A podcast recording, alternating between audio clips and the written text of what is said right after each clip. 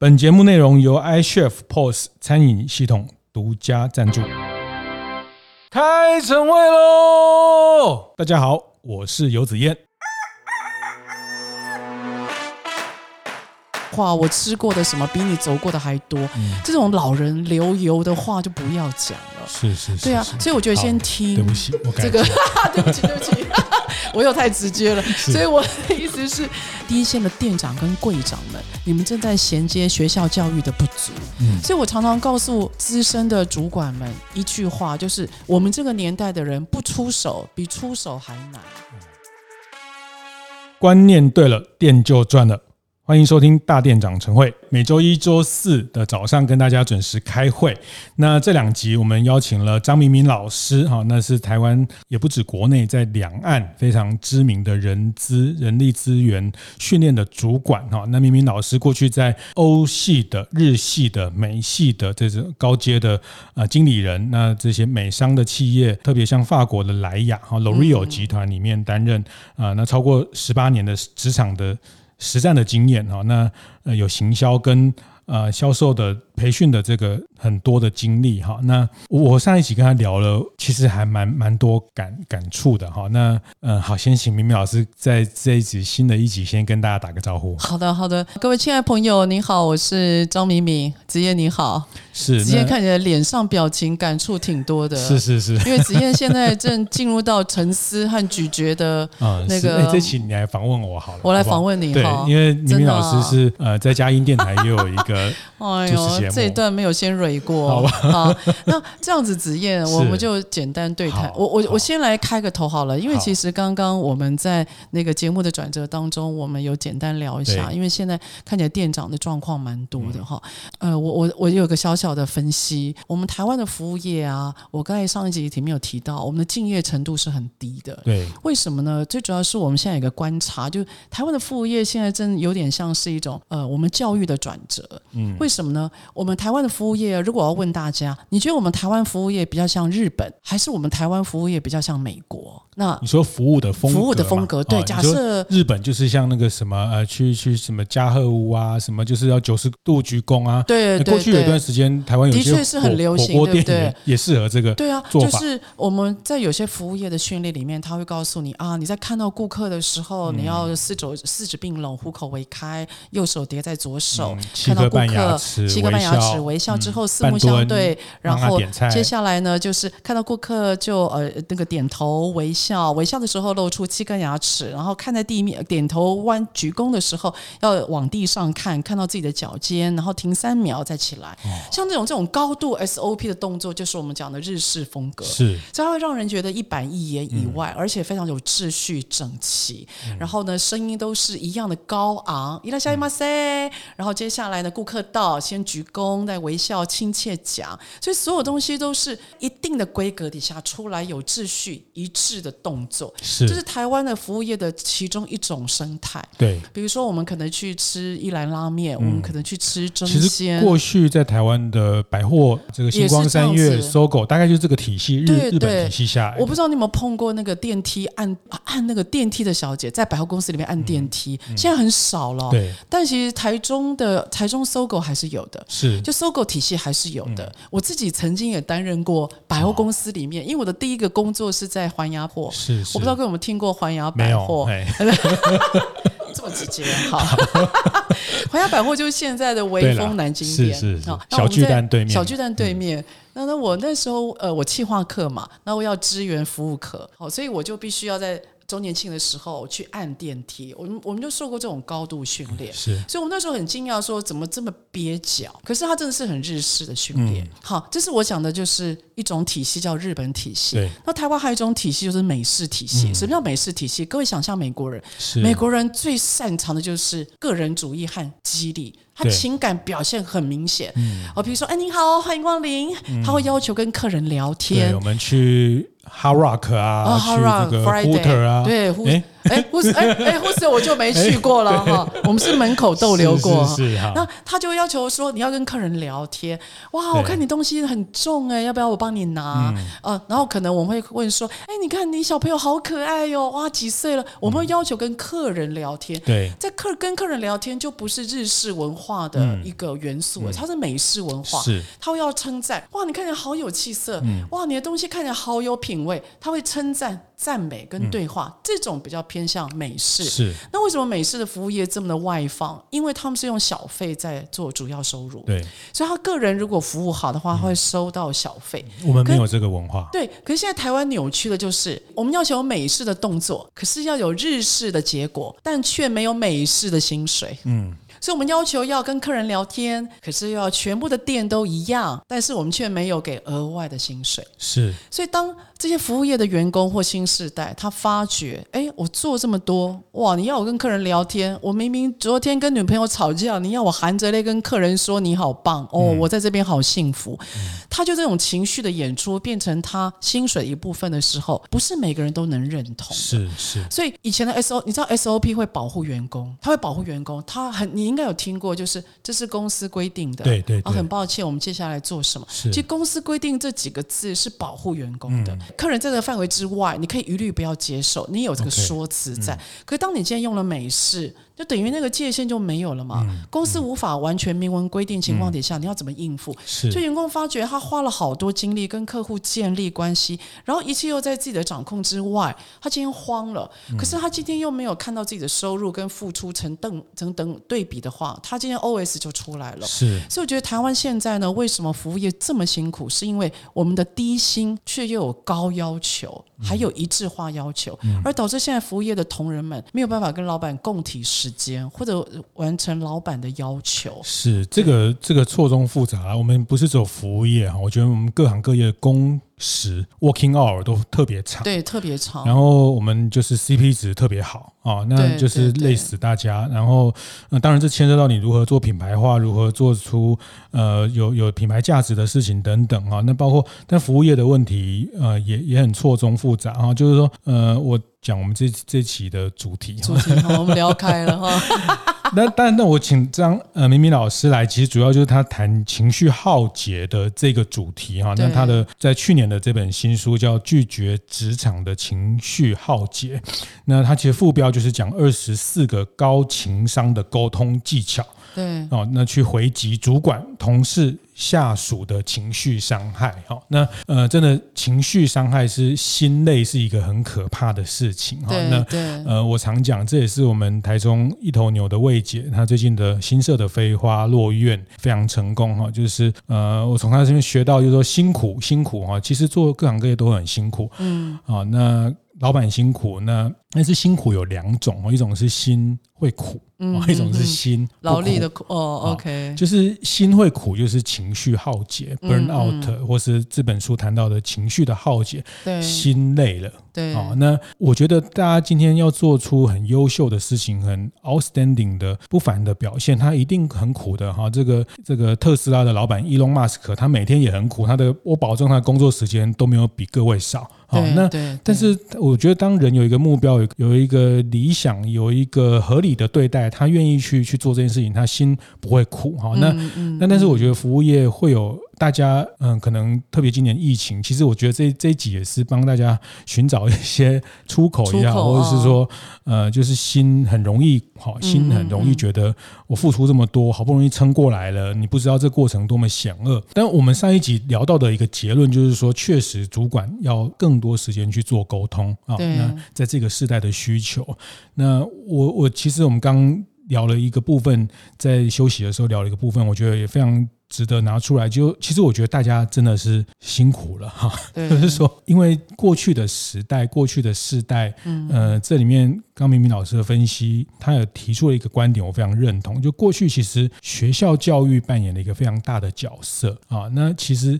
呃，在现在这个时代的状态，因为媒体的关系、自媒体的发达、人权的高涨等等哈，学校动不动也会被学生客诉，也有很多像我们这样的怪兽家长长哈，这种对老师指指点点，然后所以其实现在学校的系统，它的很多本来该去生活教育的部分，它相对的没有要求这么多了。对，现在这个学校老师不太敢动学生。对，我觉得这个是一个很本质的讨论哈。我觉得我们把这个问题讨论清楚，其实会让大家在在面对这样的管理的。情境里面比较知道原因为什么是这样，也不是我们做的不够好，或者是我们做的不够努力。我觉得大家都已经比你以前的老板更努力。对对，其实我刚刚在休息的时候有跟子燕，然后跟那个 Zong 有在谈到说，为什么现在的店长好像比以前辛苦？你知道很多人创业，他跟我讲说啊，他希望把那个员工教好，他就可以每天看那个报纸、喝咖啡。我说你想太多了，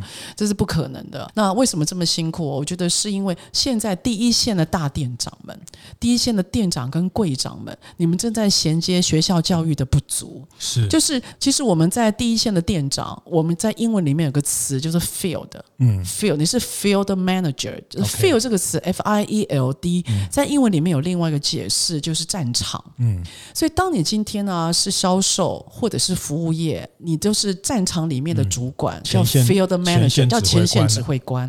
那你是前线指挥官，你是 field，我们就假设。你是 field 的人，所以你是武将，你是打仗的人，而且你是带头打仗的人。是。可是学校毕业出来的孩子，他们是谁呢？他们刚念完书，他们刚考完试，他们刚交完期末作业，嗯、他们呢还去毕业旅行刚回来。嗯、他现在要进到你的工作职场上，他是文，他是文官呢、啊。嗯、他从文官要进到武将您的战场，你就想象他是一个穿皮鞋的人，是。他突然要穿上你在 field 上面军场军战士里面的草鞋。嗯一个穿皮鞋的孩子怎么去换上草鞋打？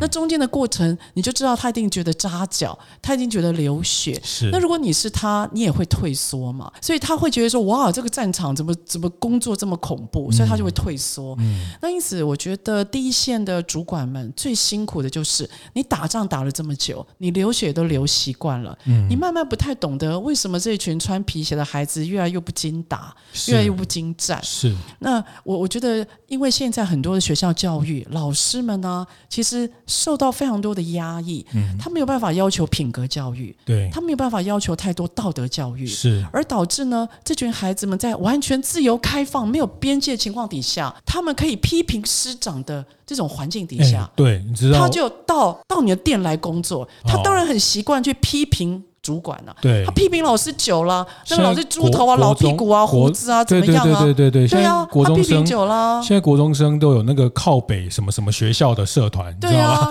你就想他批评久了，他一下动没，他怎么可能踩刹车？然后到了主管面前还。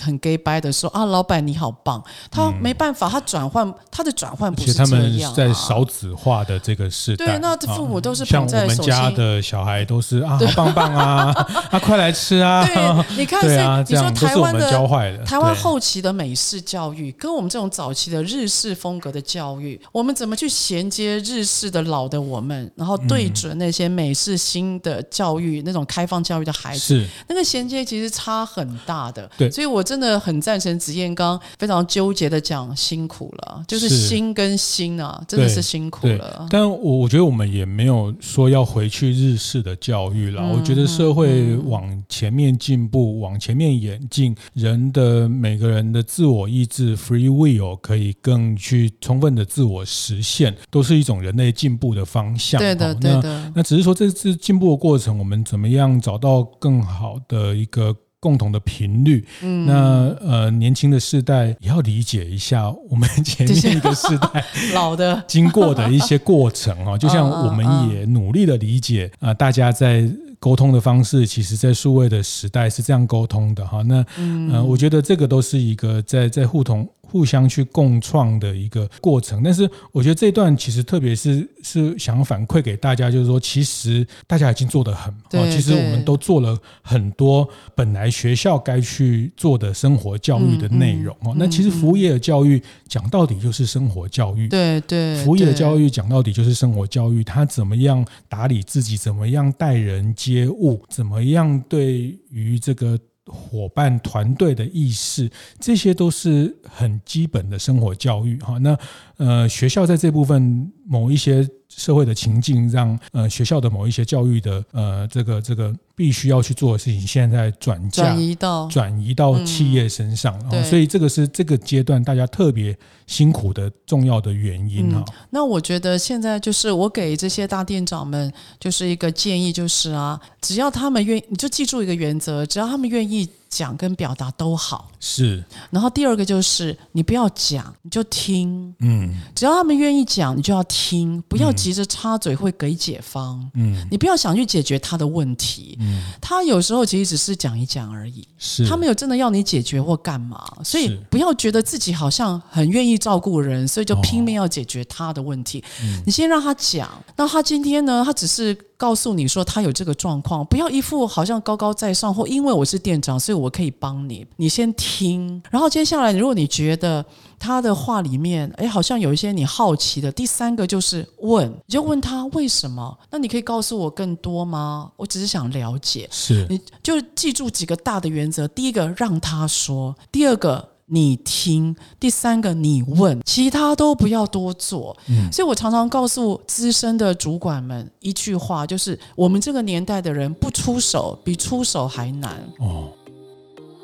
节目进行到这里，我们先稍微休息一下，和大家分享节目合作伙伴 iCHEF 的相关讯息，那就是十二月的 iCHEF 用户成长课程公布喽。这个月的课程主题包括数位行销、FB 广告、Google My Business 等，而且由于近期疫情比较缓和，这个月也会有一场以实体工作坊的形式进行的课程。最重要的是，这些相关成长课程，只要是 iCHEF 的用户都可以免费参与哦。有兴趣的大店长们，也欢迎上 iCHEF 的粉丝专业或餐厅帮 LINE 官方网站参考更多讯息哦。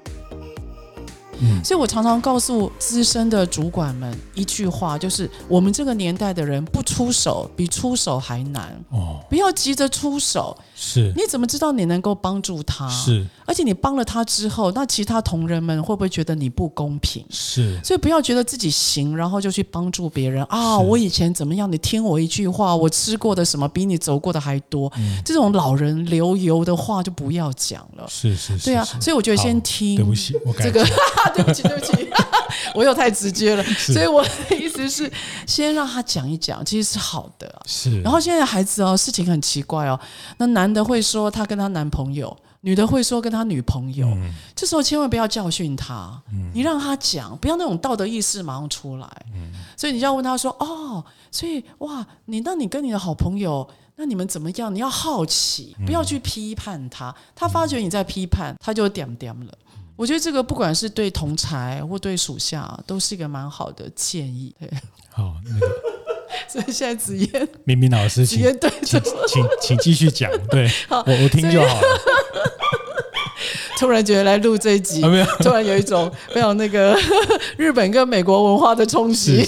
其实这本来台湾就是一个。多重国家的殖民的过程，我们有被日本的教育过，我们有美国的这样的一种，在某一个世代都是去美国念书回来，工程师等等。那我们其实对欧洲也理解，其实台湾的服务业，所以呃，过去呃，焦西老爷总经理陈方正，嗯，陈总就写过一本书叫《台位服务》，台味服务，其实我们就在讨论这个台位的属于台湾 style 的服务，它它其实没那么日式，但是又有美式的一些轻松。哦，那又带一点欧洲的这种，呃，你你需要的时候我才来，那又不像，那其实这个某一种也是台式文化的，我们有这样的一个被被不同的国家殖民的一种，呃，那其实我们 DNA 大概都有留存这些东西哈。对对。那我觉得这一段其实呃也也非常谢谢明明老师，我觉得今年真的是大家辛苦了，这个一年来，那明年。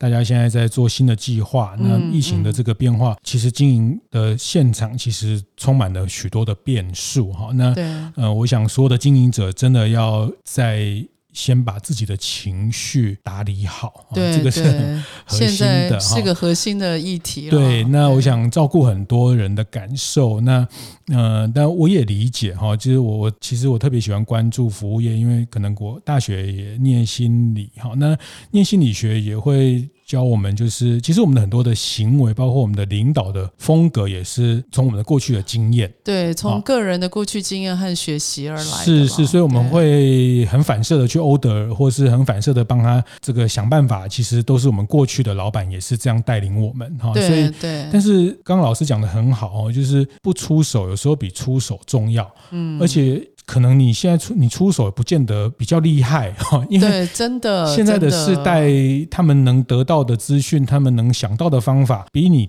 多很多的可能性哈。那不出手。就是 best practice 最佳的解法，可能也不在我们身上了。对对，我们必须要认知这件事情，不是说他比我会，或者是谁会谁不会，就是说在每每一个时代。但是我觉得很多人，就是我们大部分是受制于我们过去被领导的经验、被带领的方式，所以我们很反射性的会这样的去。对对，所以我们有时候就是觉得说，我们过去的经验好像培养了我们一定能力。可是我最近啊，这三四年，我觉得也有个学习，就是。我们过去的经验、老的经验没办法创造新的结果。OK，所以我们必须要更。其实有时候啊，我会从年轻的伙伴身上学习。嗯，好，例如学习他们的创意，例如学习他们的活力，还有学习他们的鬼点子。Okay. 我觉得他们给我很大的生命的活力，就是、嗯、哦，原来我原来我哎，这个的销售或这个的服务可以不要这么做，然后他会给我新的点子。嗯，然后慢慢我会喜欢跟比较年轻的伙伴玩在一起。是，哎，当我跟他们玩在一起的时候，他会告诉我更多，然后我会发觉我年轻化了。Okay. 当我讲话越来越跟他们接近的时候，我觉得他会，他会更乐意的把我拉进到他的世界。那、嗯、他会说：“哎，那个老师啊，你要不要一起跟我们打怪？我跟你讲，我帮你想好昵称了，嗯、我就已经想好了如何如何。”那你就会这时候你就会觉得说：“哎，他把我当成他们一个世界里的人。”这种我就是讲，你要想办法把自己的把自己的能哦要降，哦然后让自己心要空出来。你心空出来，觉得自己不足了。你就会才会拥抱新的，嗯，所以呃，我我像子燕跟我啊，我们其实都会希望给自己的人生每一年都有一个新的挑战嘛，哈，每一年要有一个新的东西。所以你可以宣布你明年的挑战，对，还不行 啊，逼我。所以我觉得每年有个新的挑战，那你今年挑战了什么？我今年的挑战就是啊，我本来想去日本跑马拉松，然后我那个要背国旗哦。然后我要冲刺的，是我都已经开始在练重训了，嗯，可是无奈只好在提台湾的提防跑。那那那个我明年啊啊也会有新的挑战。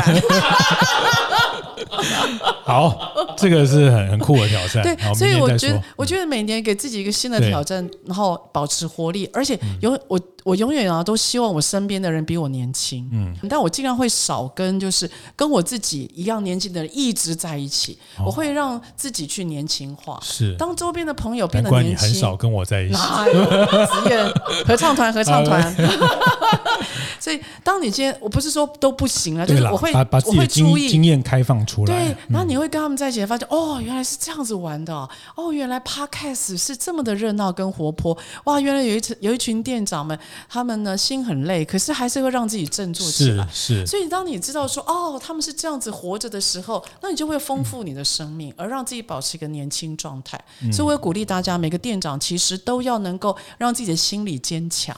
是，你要让自己充满活力，因为你要晓得，整个店里面的热情是由你而起。是，你是整个店里面的天花，你有多高，你的店里面的能量就有多高。嗯、所以你要永远把这个天花板，你要让它撑高。所以你要怎么样让自己有能量跟活力？你要知道自己的热情所在，服务所在，你才会确定你做对的事，而带领对的人。是，所以你心才不会累。所以因此啊，心跟情绪和初衷是连在一起的。对，我记得这个。嗯都的赖淑芬董事长跟我分享过，他说做领导者就像那个火车头，嗯，你要拉动很，你要花很大的力气，火车才会稍微动一下。对，哦，你稍微你稍微停下来，你稍微没有动力，就整个被拖下去了。就是说，真的，就是大家是拖着一列的车，然后，但他他如果他上了一个轨道，进入了一个惯性，他就会很顺利的一直往前行。对，那领导人大概就是那个火车头那个角色。我发觉蛮多领导人啊，到后来都会有运动的习惯，是，然后或者是他会有一个特殊的爱好，嗯，比如说他会每年爬山。嗯，他就会征服玉山，是，或者是他会去跑马拉松。然后最近那个马先生不是去挑战三铁嘛？所以每个人都会有好像是他自己舒压的方法。嗯、我建议大家一定要有一个舒压的方法，嗯、而最不好的舒压方法就是在沙发上面追剧、哦、看 Netflix。对，就是不要只是看 Netflix，、哦、你一定要有一个挑战，哦、那个挑战要有点难，哦、那个难度会让你想要往前。我觉得它是一个蛮好的舒压方法。哦、这集还好，应该我老婆应该不会听哦，所以你的，我我是不是我是不是踩雷了？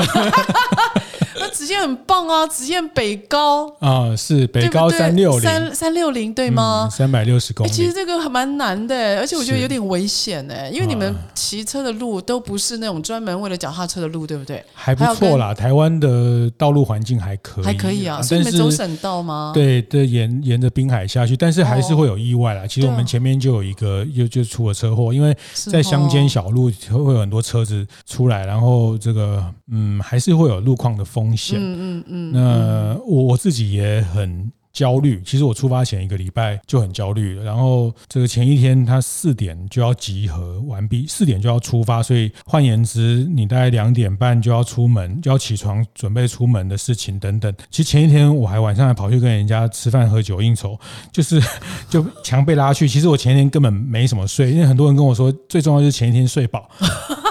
就是很慌张的方式，但是很多人跟我说，你那天一定会睡不好。那我觉得这件事情就是说舒压，其实我以前听不懂。我说这有什么好舒压？这不是很大压力吗？你会感觉好像你有一个压力。对对，但是它其实是一种去去，就是说去做一件你不见得能完全做到的事情，去去看到自己还有需要进步的那个那个空间哈。我觉得那个是很珍贵的事情，因为不然。有时候大家进入了一个事业的高原期哈，像明明老师这样子哈，就是我是还差很远哈，就是说 呃进入事业事业高原期，五子登科，中年危机，房子车子什么都有，他就就觉得就这样做啊，就就这样，他就比较难去自我挑战。对对，我觉得每个一定要，就是说，当你今天自我挑战完之后，有时候当你给自己设定一个感觉好像能克服的小目标，是，但尤其当你克服了，像你骑完了三六零，嗯，你就你有一种就是。振奋的感觉，我觉得我们人就是要追求那种振奋，跟我在这边我是行的那种感觉。对，所以有些人会到脸书，很多人按赞，对，然后很虚，很虚荣啊，虚荣啊，对不对？虽然很多小孩都说啊，FB Meta 现在要讲 Meta 啊，Meta 是老人的玩意儿。那问题是，我是老人的玩意儿，没错。那你要不要在我这边做生意？你还是要啊。所以老人都在这边做生意，你还是早晚要加入 Meta 嘛。所以我只是说，当我们今天啊，不管怎么样，我们克服自己之后，哎，我们有个能量在，你就会发觉，说真的，员工的背叛跟无情，同才的那些冷言冷语的话，有时候你会把它放淡，是因为你会发觉，哎。这世界好像就是这样，你能够控，你就控制你能控制。就像你骑脚踏车，你可以控制自己的眼，控制自己的脚。嗯、那我跑步，我可以控制自己的速度，我可以控制自己的呼吸。嗯、每个人都在做自己可以控制但天后你不能控制哦。哪一段会有顺风，哪一段会有逆风，哦、你没有办法控制。哦，这个哈、哦，我比较没办法控制，还有补给站啊。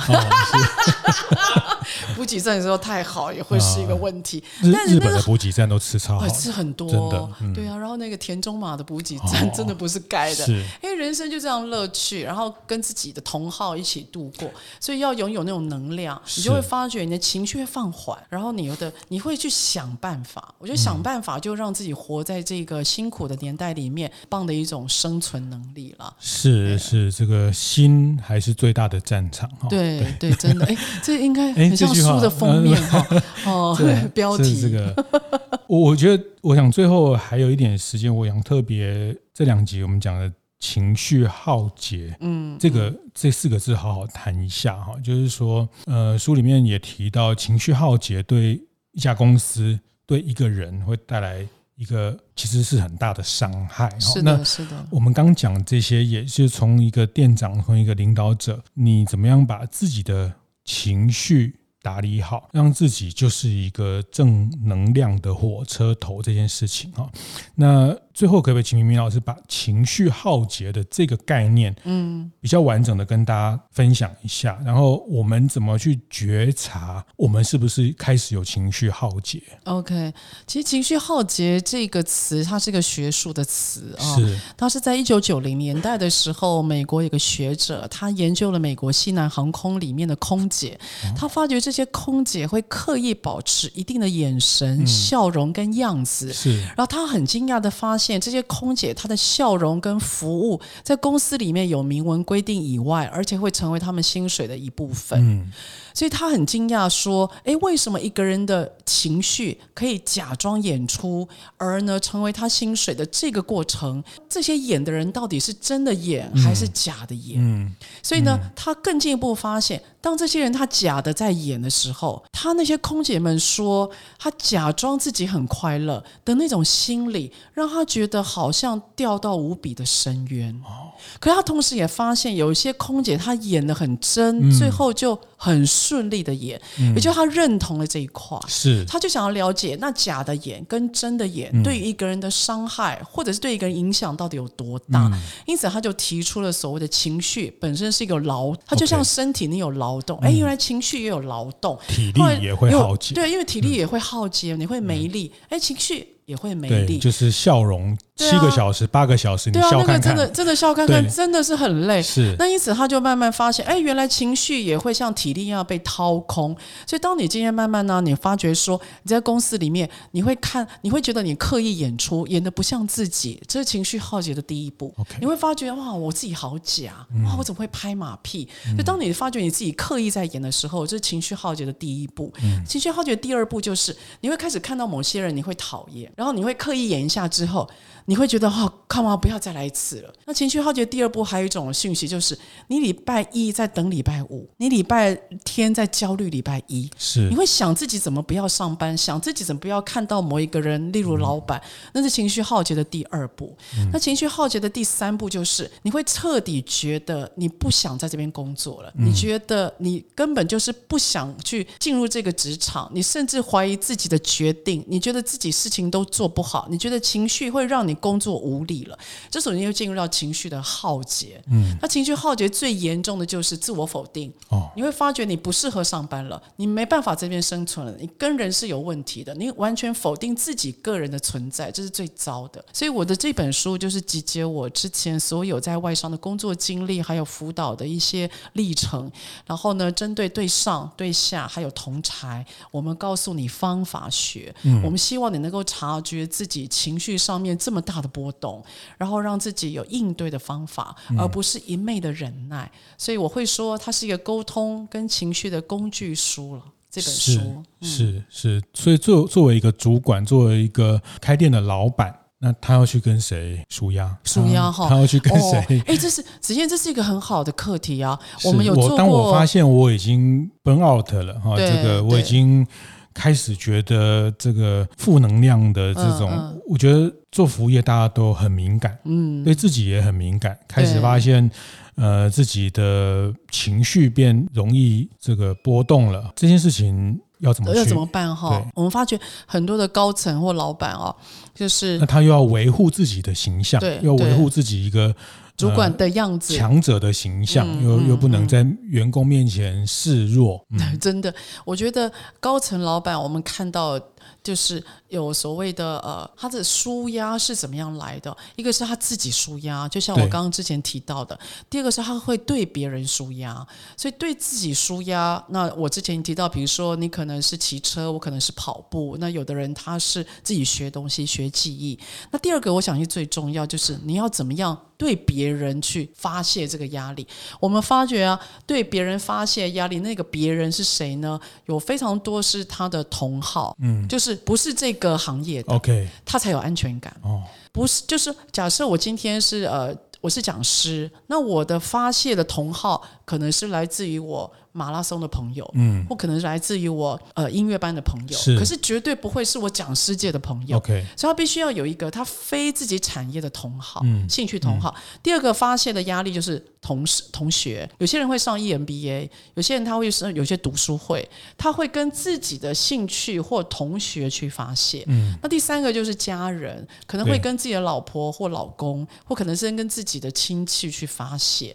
所以我都建议每个人一定要有一个发泄或说一说的对象，嗯，说一说是好的。那我觉得有人理解我们是好的。说一说，除了不要既想别人会帮我们解决问题，可是你要想说一说，就代表他会理解我多一点。所以当未来我再有困难的事的时候，我不用从头再讲一次。嗯，所以我觉得建立一个彼此跟彼此之间的平台跟理解，可以让自己有一个抒发的管道，有个人理解我们，这我觉得这是好的。所以我觉得就是自己找舒压，还有就是找一些非自己产业的舒压对象，我觉得是健康的。嗯，但不要两个管道只取一个。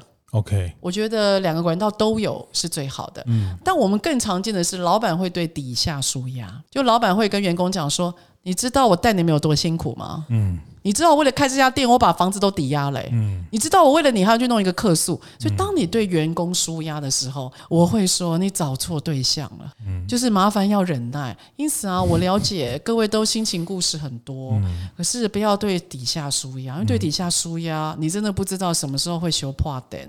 就还是要忍耐。是，后来参加大店长建学团。对啊，有建学团，有舒压的方式，其实真的很鼓励。真的，一定要让自己有。其实我额外的连连接团体。对对对，有同号的社团，有不同的这个伙伴哈。那两天一夜认识也不会太深，也不会太浅哈，就刚刚好。认识太深的刚好。对对对，浅浅的一些，那有缘分可以多一些。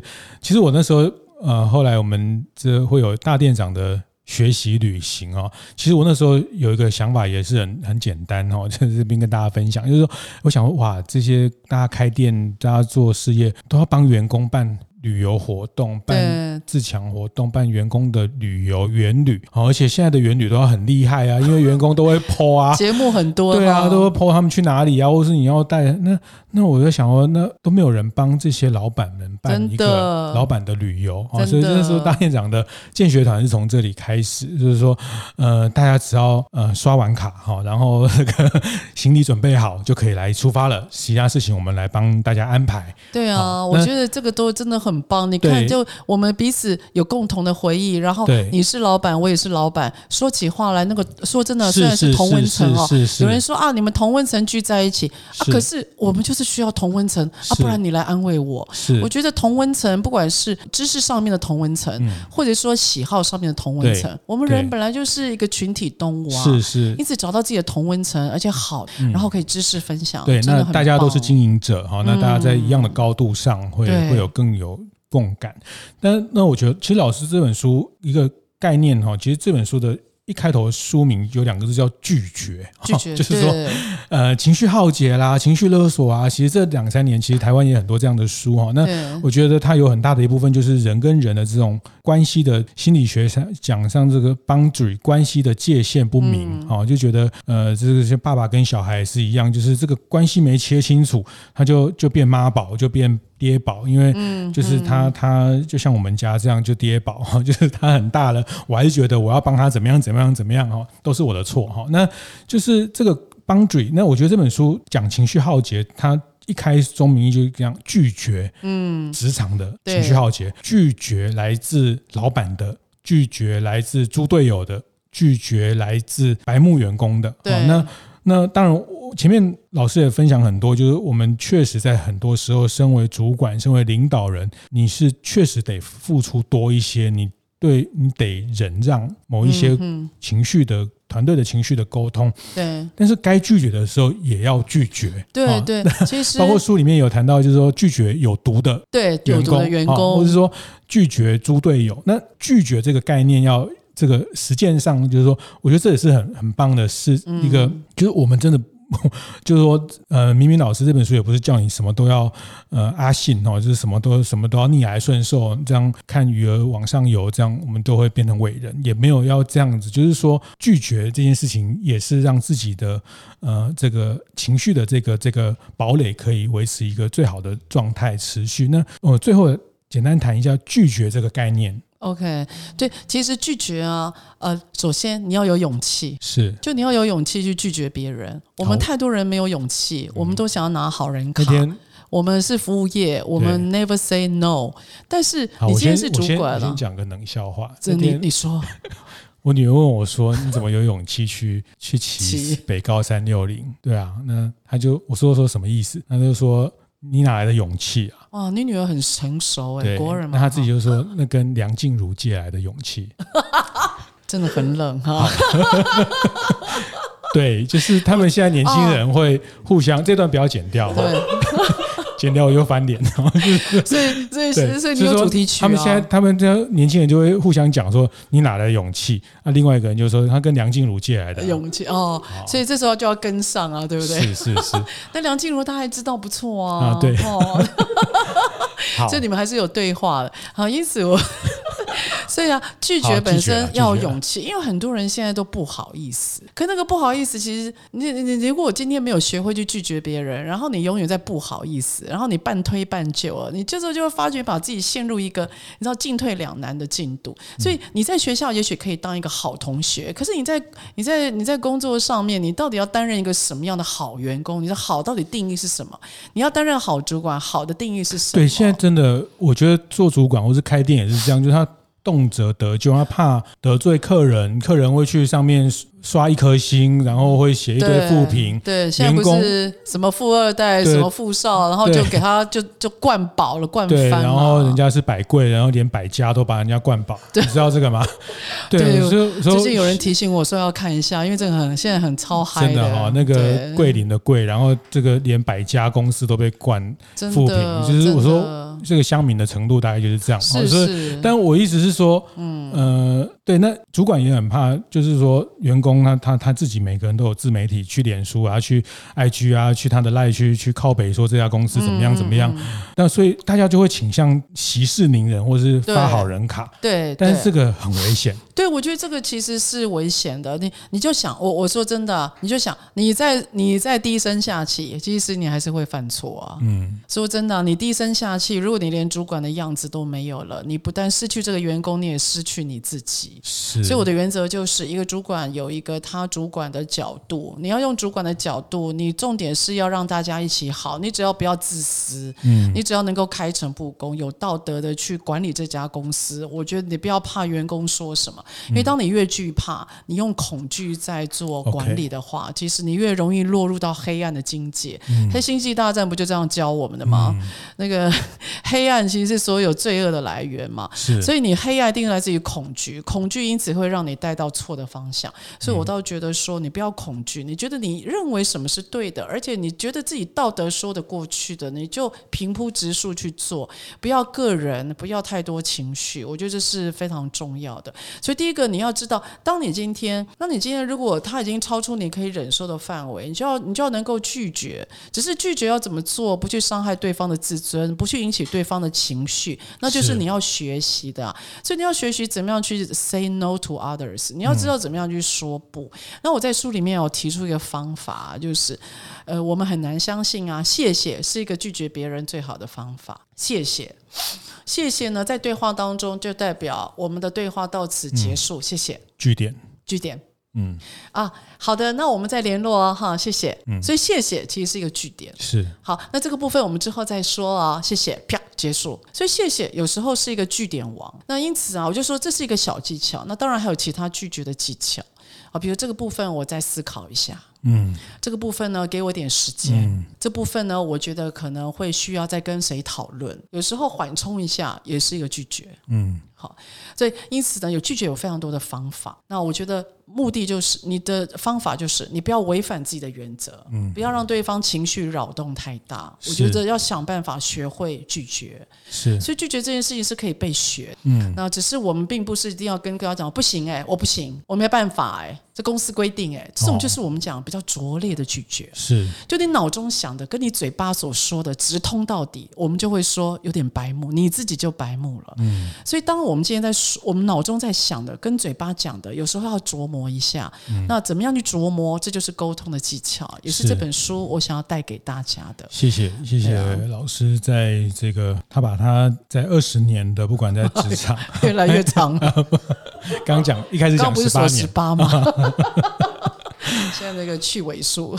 好啦，这个人家会在意，真的、哦、要要精准啊、哦！对，老师有提醒要精准。十八寒窗是，是 我觉得他自己从职场的经验，后来担任教练的角色，到顾问的角色，非常立体的去看到了在对上对下这个特别呃很难得。我觉得明明老师特别在服务业里面很能理解大家在这里面遇到的的这些辛苦哈。那嗯、呃，我还是讲啦，就是说你不要听了这集，本来要开店就不敢开店了哈。那个，嗯、其实当主管、当领导人开一家店都是一个很好的修炼啦。对，其实每个人总是要过这一关。其实当你做做了这一关，当你经营了一个团队，当你经营了一个生意，其实那会让你整个人更完整。对，会成长很多了。我必须说，真的，是是。我觉得有机会不要放弃当老板。有时候老板不一定要创业啦，有时候当在公司内往上升也是蛮好的啊。是，不要去拒绝当这个，因为我常讲啊，你今天不做，你在公司里面不被升迁，接下来就是比你年轻的站在你你上面啊。嗯。那我们每个谁愿意扛这么多责任？谁愿意冒这么多风险？哎、嗯，这本书里面有提到一个怎么去带领年纪比你大的。对啊，你的员工对啊，因为现在你自己不升上去，那人家升上去了，嗯、那你的主管比你年轻，那你要怎么办？是，你要怎么样去扶植？你要怎么样去面对一个？只要你要怎么样去面对一个就是年轻的年轻的上司？像我最后一个工作，嗯、我的老板就小我十二岁啊。哦，那你到底要怎么样跟他互？对啊，所以我就，所以我们就觉得，我们就万分的扶植，对，是对啊，因此这就变成一个很重要的工作能力啊。是还有那种。员工啊，会说就是会到处有谣言啊，会散布谣言，那个也是啊，你要去面对它。所以员工有毒，或者是上司过于年轻太嫩了，那这就是考验我们能力啊。哪有世界、嗯、所有的世界以我们为中心在绕的？不太可能嘛。其实最后还是回到，其实我有时候我我常也体会了一句话啦，就是说，有时候可怜之人必有可恨之处哈。其实我小时候听不懂这句话啊，但是我觉得这句话好像也不太不是在指责各位的意思。我意思是说，有时候我们常常会得到某一种伤害。或是也是起于我们一开始没有做好呃精准的沟通，也是起于我们一开始没有去拒绝一些不适当的邀请或是要求哈、嗯。对。那有时候这件事情的源头还是在自己身上。哦。那那当然这件事情不是苛责的意思，就是说其实我们在在反复的磨练跟修炼之后，其实大家会把自己的这一块。把它充实，把它补足的更好哈。那那那这些都会最后最后其实都一定会表现在你对团队的带领跟对你的呃经营的绩效上面，都会在这边表达出来。对的，对的。所以我觉得人不是升上去就是主管，主管还是要学习的，要刻意学。然后努力学，而且不断的实践，所以人因为是全世界其实最复杂的，是。人搞定了，其实事情都简单多了。是是，嗯、那服务业特别复杂哈，因为我们要搞定同仁，还有客人，对，所以还有股东呢。哎呦，对，所以我想这本书在岁末的时候拒绝职场的情绪浩劫哈，我其实我我没有要，也不是打书，因为这本书已经上市了一段时间，但是我觉得蛮适合在岁末的时候，也许。跟主管几个主管，大家一起把这本书的几个原理原则，大家一起来分享，那也让彼此知道说，原来我们的这些情绪的障碍跟一些呃负面的东西是从哪里来哈。那我觉得找到原因，其实要要去克服就不难了哈。那比较怕的是说，呃，我们我们一直觉得说这个是是呃犯小人啊，这个是呃这种比较不是用理性的方式去看待它，其实。无助于去让问题会更更容易被解决。谢谢谢谢明明老师，好，谢谢两集的分享非常精彩，谢谢谢谢谢谢大家，谢谢子嫣，谢谢，拜拜拜拜。会后记得在 Apple Podcast 订阅、评分、留言。有任何想在晨会上讨论的议题，也欢迎提出。大店长晨会，下次见，拜拜。